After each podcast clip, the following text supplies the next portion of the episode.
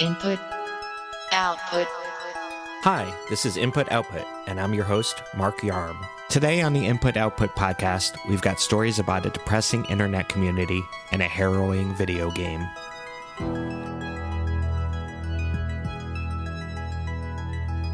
Quibi, the short form content platform with a silly name, has been widely mocked.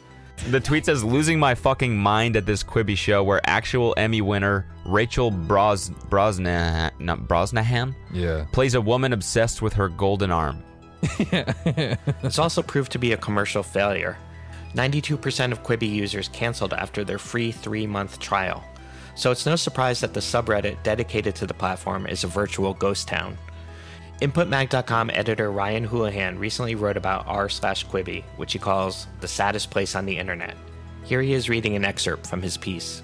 If there's a fandom, or even the possibility of a fandom, entrepreneurial Redditors will secure moderating control of a topic as quickly as possible, in the hope that, as a community arises, they'll have prominent positions of power within them. In comparison to literally any other cultural artifact of its scale, r slash Quibi is comically empty. Welcome to the show, Ryan. Hi. So, why is r slash Quibi, as you put it, the saddest place on the internet? Well, in comparison to other streaming services that have their own subreddits, r slash Quibi is completely empty. It only had 797 different community members uh, when I was writing my piece. And that means that with so few people on the subreddit, when they post episode discussions or news, nobody reacts. And yet the moderators are still hoping that when the Quibi product catches on, which I suppose they think will happen, they'll have powerful positions within the Quibi subreddit. Quibi has obviously become something of a joke. Have you watched it yourself? I tried watching a couple of shows on Quibi. I tried watching Murder House Flip just sheerly because the premise was so absurd. Are you trying to tell me that we'll find body parts? There's a distinct possibility, yeah. It's a show where they, in five minute clips, refurbish a house that a murderer lived in and buried bodies around. And the mashing up of two things I like watching is usually something I enjoy and would encourage. But in this case, it's pretty grisly. and I- can't say that Quibi's for me. Any show that I enjoy, I would enjoy watching a complete episode. And Quibi, by its very conception, exists to show you small clips of things and only on your phone.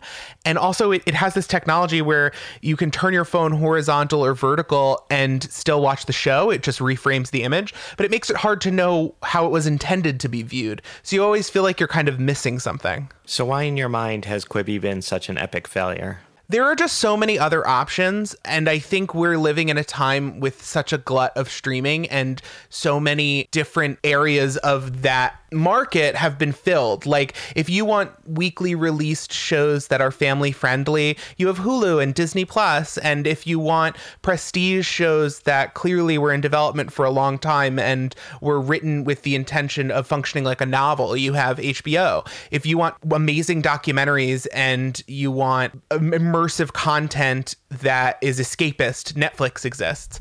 But Quibi exists in a place where it's competing with YouTube and TikTok, both of which have existed for so long that they filled every niche. There's no possibility that a service that is shooting this content in the Hollywood studio model can compete with a community that can upload whenever they want, that can upload whatever their audience response that they want to see within days. It doesn't fill any hole that hasn't already been filled. And I, in particular, like streaming shows that I can either sit back and watch hours of, or it's a short little clip, which Quibi promises to have. But if it's a short little clip, I only want it for my super niche interests. And Quibi, of course, is going for a mainstream audience. So who wants to watch a Bravo show or a TLC show in such a small slice? It, it just doesn't make sense. And you can't watch it on your television, or at least you couldn't until recently. What are some of the highlights, or in this case, lowlights, of the Quibi subreddit? So the top voted post on the Quibi subreddit was the announcement of Reno 911, which is a cult comedy show. If you've never seen it, it aired on Comedy Central originally. It's extremely funny and it is a show that has Emmy winning actors and comedians and it's super outrageous and it's actually about the police so it's kind of a prescient topic right now. It's a great idea for a reboot. Support the police! Oh! Support the police! It's just that nobody really wants it from Quibi. So there's only 45 upvotes on that post, but there are hundreds of thousands of views on the YouTube video. And so you dive into the post and it's everybody who, you know, would respond. I think there was four or five comments saying, "I can't wait for this." But it's just super depressing that nobody responds to them. And then there are the lowlights, which are episode discussions or complaints where uh, users as such as they are, either go in there to complain or to opine on why they wish their shows were longer or why they wish they could have watched the episode on television. And then astroturfed accounts who only exist to hype up Quibi are in there pretending that they love Quibi and that they can't get enough of Quibi. And so there's this dichotomy in some of the more empty posts between someone trashing the product and begging the product team to fix its glaring flaws and wondering what the creators could have been thinking. And then beneath that will be a comment with someone saying, I love Quibi. I think it's amazing. There's never been a better product. I can't wait to stream more Quibi. And it's a statement on our times, I think.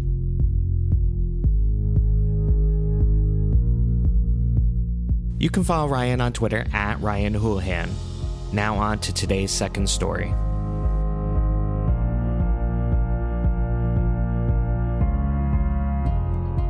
Video game publisher Wales Interactive recently dropped a trailer for its full motion video title Gamer Girl, in which a female live streamer appears to get attacked in real life. Critics accused the game makers of monetizing women's trauma, and the trailer was quickly pulled. InputMag.com news editor Cheyenne McDonald wrote about the controversy. Here she is reading an excerpt from her piece. In the minute and a half Gamer Girl trailer, we get a glimpse into the online life of bubbly streamer Abby. Hey, everybody! And what can only be interpreted as the dark turn it takes when she's targeted and stalked by one of her followers before she's presumably murdered.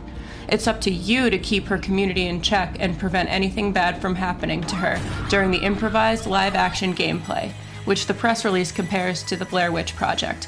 How original and enthralling. Welcome back to the show, Cheyenne. Glad to be back. So, this Gamer Girl trailer was posted by PlayStation itself. What was the general reaction to it? The reaction was immediate and pretty harsh. People were just basically like, what the fuck is this? The second everyone realized that it was actually a real game that was going to be coming to at least PlayStation since they retweeted it, everyone was just like, this is so bad and dangerous, really. Because online abuse is very real and happening right now. Mostly they'll call you a bitch or a whore or a slut. Shut up, bitch. Rape threats, death threats, harassment. After I kill you, I'm gonna be a necro and rape your body. Guess what, bitch? I know where you live. You're a fat f***ing whore. Yeah, um, abuse and harassment of women gamers is, is a very real problem. But how do you think that this game in particular would prove dangerous? I think it's worth saying that the company has, or so they're saying, you know, they had good intentions with this. They want to raise awareness and start a discussion about online abuse. But when you have people literally feeling like they are able to control the life of this gamer girl, which is something that to some degree kind of happens in real life, people get obsessive. Now you are her puppet master. You're controlling this gamer girl, you are controlling whether she is harassed, how that is dealt with, and following her as she goes through some really potentially really scary things. And it's just a dangerous mindset to be continuing because, like I said, this is happening in real time now. I mean, people do stalk women online, and it's not something that we need to be taking lightly right now. So the game maker pulled the trailer and defended the game. You mentioned that a little earlier, but it sounds like you don't quite buy it. The issue is just that even if they did set out to be kind of playful about this, the statement was bullshit, you know, just to say you're bringing awareness to an issue that everybody is aware of. Somebody in that boardroom should have been like, we cannot go forward with this. And apparently that did not happen. So It was probably all dudes in that boardroom. They really insisted we have a woman in this, and it's the lead who plays the gamer girl. But even that, it's like, okay, so you spoke to a woman and maybe a few women, and somehow none of you were able to come to the realization that this is not a good move. So, assuming this game does come out, when is it expected to arrive? I'm not sure. And they've pretty much scrubbed anything about it in terms of release and trailer from the internet, so who knows? You can follow Cheyenne on Twitter at underscore Shy Mac, and I am at Mark Yarm. For more news from the world of technology and culture, visit inputmag.com. You can click on the links in the show notes for the stories we discussed today. New episodes of Input Output are released three times a week. If you enjoyed what you heard, please give us a rating and review on iTunes. You can find Input Output on your smart speaker or whichever podcast app you use. Thanks for listening.